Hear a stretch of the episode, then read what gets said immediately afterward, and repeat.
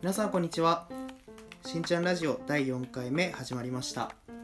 このラジオはギタリストの木村慎一郎が好きなこと気になっていることについてゆるくお話しさせていただく番組となっております。はい。第4回目ということなんですけども前回は「トイ・ストーリー」について、まあ、僕の好きなところだったりっていうのをお話しさせていただいたんですが「トイ・ストーリー」シリーズで1から4まであるので僕の想定よりかなり長尺になってしまって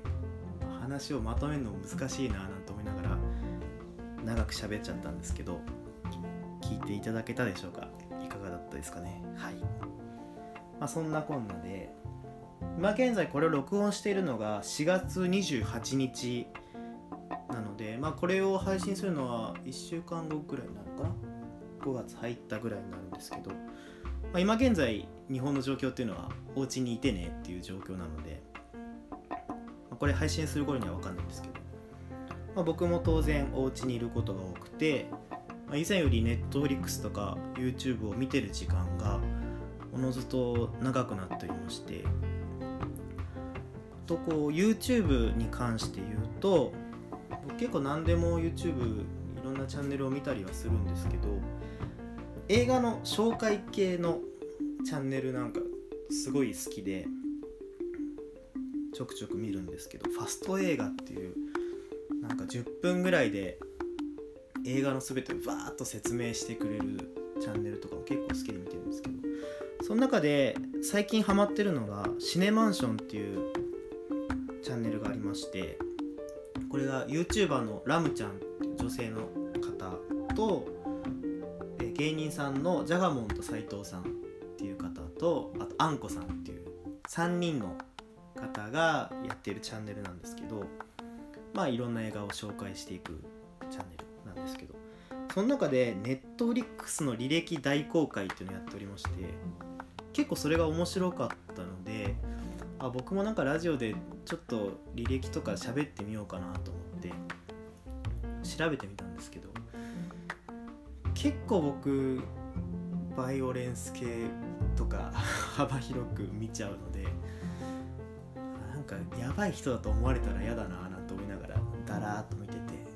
まあいつか履歴の話もします。はい。ちなみに最近一番最近ネットフリックスで見たのは三島新之助さん主演のあの風俗行ったら人生変わったっていうやつ。ずっと気になっていたんですけど初めてやっと見てすごい面白かったですね。なんか僕そのバイオリンス系とか好きで見て見るんですけどやっぱちょっと気持ち辛くなってくる時があるというかなのでたまに明るいのを挟むんですけどその明るい映画として見てみようと思って見たらすごく良かったですね。佐々木希さんとか出てるやつ、うん、僕はとっても好きでした。そう。それであのインスタグラムとかでもあの僕ちょっと投稿して好きな映画なんか教えてくださいみたいなことを言ったらそのさっきのシネマンションのネットフリックスの履歴なんかも見て思ったんですけどインスタの編集を見ても思ったんですけど本当好きな映画って個性がすごい出るなって人間性っていうのかな。その人が何が好きなのかっていうのはすごい分かりやすく出るなっていうのを改めて思いまして僕の友人のイギリスに留学行ってた子とか「シング・ストリート」って帰ってきてああぽいな好きそうだななんて思ったりそんな感じで僕がもし映画何か見たいんだけど教えてって言われたらまあ人は選びますけどまあこれを言うかなっていうのが「古老の地」という映画でして「トイ・ストーリー」とか「ナイトメア・ビフォー・クリスマス」は僕も大好きであの放送でもこのラジオでも紹介したんですけど結構見てる人たくさんいると思うので意外と「古老の地」知らないっていう人もいらっしゃるので僕はこの「古老の地」というのを絶対おすすめするんですけどなので今日はその映画「古老の地」について軽くというかね僕の好きなところなんかをお話しできればなと思っております。まずはざっとあらすじですね。これウィキペディアを見ながらお話してるんですけど。まずこれ小説が原作です「古老の地」は柚木優子さんという作家さんが書いた長編警察小説シリーズ。全部で3作あります。僕は本は読んでないんですけど。その3作あるうちの第1作がこの「古老の地」というものです、暴力団対策法成立前の1988年昭和63年の広島の架空都市呉原というところを舞台に暴力団系列の金融会社社員の失踪事件を追う刑事たちの姿や暴力団組織間の激しい構想を描いた作品となっております、えー、監督が白石和也監督。キャストでいうと主演が役所広司さん松坂桃李さんですね。他にもたくさん出てらっしゃるんですけど。この映画自体は R15 指定となっております。まずまあこの白石和也監督代表作っていうのかな？山田孝之さん主演の「凶悪」とか綾野剛さん主演の「日本で一番悪いやつら」僕が最近見たやつは香取慎吾さん主演の「なぎまち」という映画があって僕最初白石和也監督って知らずに凶悪とかを見てってすっごい好きだなと思ったんですよね。で後からその監督の名前を覚えて日本で一番悪いやつらとかなぎまちもチェックしてみたんですけど僕すごい白石和也監督が好きでなんだろうな。凶悪も日本で一番悪いやつらもそうなんですけどあの「古老の地」は架空のお話フィクションなんですけど凶悪とか日本で一番悪いやつらは実在した話を元に作っているんですね。でどれも暴力とかそういうシーンが含まれているあの何て言うんだろう。リアル暴力って非現実だと思うけど結構リアル身近にあるものだと思うんですよね。何て言うんだろう人を殴ったらあざができるし血は出るし人を刺したら血が流れるしっていうのって普段生活では見ることはないけど絶対起こることっていうのを表現できるのが映画のなんかすごい引き込まれるとこだなと僕は思ってるんですけどそういったちょっと凶暴性っていうのの描き方みたいなのが僕はすごいこの監督が好きでなんかあんま言うと僕がやばいやつみたいになるとまあでも映画好きの方ってそういうとこも含めて好きっていう方もね結構いらっしゃるのかなと思ってるんですけどその僕は全然技法とか撮影方法とか演技とかは全然素人なんでかんないですけどすごくそのリアルな感じっていうのが暴力をただ描きたいんじゃなくて日常にあるそういった人間の暴力性危ない部分っていうのをなんかすごく男らしく汗臭く映画として出てくるなっていうのがすごい好きです。まあもちろんコロの地も含めてですね。その人間の暴力性を全く排除しようとする映画がね時計仕掛けのオレンジっていうのが全く関係ないですけどキューブリック作品だってねこれも面白いんですけど、まあ、あの話が飛びすぎるんでやめます。気になったら是非見てみてください。そうそんな僕の大好きな白石和也監督なんですけど、まあ、この物語とかについてから僕の好きなとこっていうのもお話したいんですけど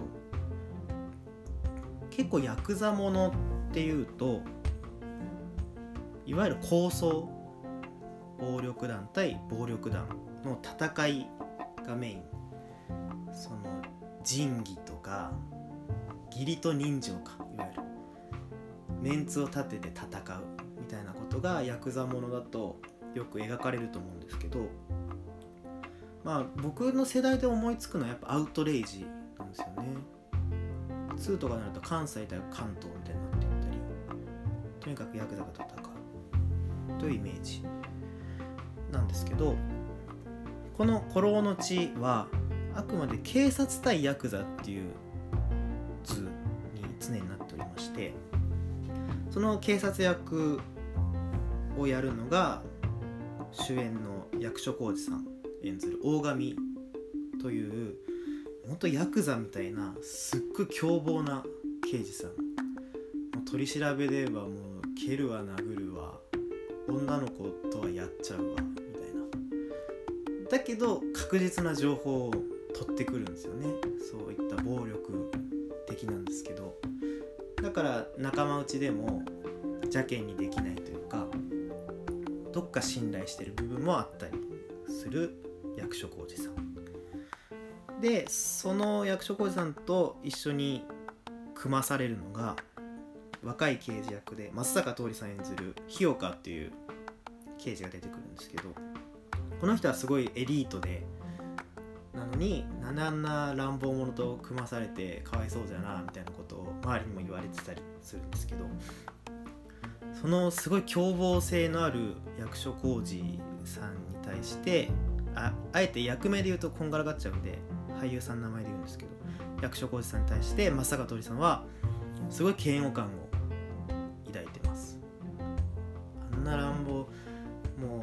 う上に報告しますみたいな。あんな乱暴なやつ見てられませんっていうのをもう自分が信じている正義とは全く違うことが目の前で行われている。っていうのが常に前半というかなあるんですけど。その役所広司さんがどんどん話が進んでいくにつれまあこれはあくまで僕の見方まあもちろん話の数字としてもそうだと思うんですけど超ダークヒーローなんですよね。そのさっき言った確実に情報を取ってくるっていうのもそうですけどヤクザのような振る舞いをしてても常に絶対いわゆる仇一般の人のことを守ろうっていう思いでいろんな行動ヤクザには自分もそんぐらい虚勢張ってないとやっていけないんだっていうとこもかっこいいというかね。そういう意識を持って動いているっていうのを松坂桃李さんは知っていってそのさっき言った自分の知ってる正義と新しい正義の価値観っていうのが出てきてすごく松坂桃李も葛藤していく。でもう最後のラストがね結構切ないっていうか本当のラストはあなんか松坂桃李もダークヒーローのようになっていくっていうのがね、まあ、オチとしてあるんですけどまあその中の激しい葛藤とかっていうのがすごいこの映画のいいとこだなと思って僕は見ています。日本映画一のダークヒーローなんじゃないかなと思うぐらい悪さと男らしさっていうのがすごくリアルに描かれていて大好きな作品です。この松坂桃李の葛藤って僕何度も言ってますけど同じようなシーンを他の映画でも見て「あの新聞記者」っていう映画で松坂桃李さんあ主演は女優さんの方かな？ごめんなさいちょっとそこら辺分かってなくて申し訳ないんですけどその「新聞記者」っていう映画でも松坂桃李さんは自分の思ってる正義と違う正義っていう狭間ですごく悩むっていう役どころでしてそういうナイーブさっていうのが似合うのかなすごく僕は演技とかわかんないしもう言うのも申し訳ないけどすごくそういう演技が好きです松坂桃李さん当然役所広司さんの暴れん坊具合と男らしさっていうのがすごくおすすめポイントですね。そんなとこでしょうか「コロの地」まあちょっと番外編的に僕のこの「古老の地」で一番って言っていいぐらい好きなシーンがあの今すごいイケメン俳優としていろんなとこに出てる中村倫也さん。最近印象的なのとアラジンの声優をやったあの中村倫也さん。も出てくるんですけどこの人はいわゆるチンピラ若いヤクザ役で途中であの相手の島にあるキャバクラに行って幹部銃で撃ってこいって言われて行くシーンがあるんですけどまあもちろん特攻隊的にね死ぬ覚悟で行くんですけどその景気づけにいわゆる薬を打ってラリった状態で銃を持っていくんですけどのちょっとぶっ飛んでる演技っていうのかな。いっちゃってる感じが今のこうキラキラした。もちろんいろんな役をやってると思うんですけどザ・イケメンの中村倫也とは違うすごい怖いいかれた感じっていうのがすごい大好きでこの白石和也監督の「日本で一番悪いやつら」って映画でも主演の綾野剛さんが途中で薬を打つシーンがあるんですけどすっごいリアル 僕は打ったことないんでリアルは分かんないですけどなんかあぶっ飛ぶってこういうことなのかなっていうのがすごくリアルっぽく書かれていてなんでこんなかっこよく書けんだろうって思いながら見てました。ちなみにこの中野智也さんは僕は闇金牛島くんのパート3かなドラマの。であの洗脳くんっていうすごい洗脳してくるやばい男を演じたんですけどそんなイかれた演技をする方が結構好きだったりします。イケメン側しか知らない人はぜひ「古老の地」と牛島くんと見てみてください。はいそんなところで「古老の地」についてお話しさせていただきました。超男らしいダークヒーローかっこいい映画なのでぜひぜひ見てみてください。このラジオ毎週火曜日の19時に配信配信しておりますのでぜひチェックしてみてください。メールのメッセージなどバリ雑言でも何でもいいのでリンク貼っておりますのでぜひご意見ください。それでは今日はここまで。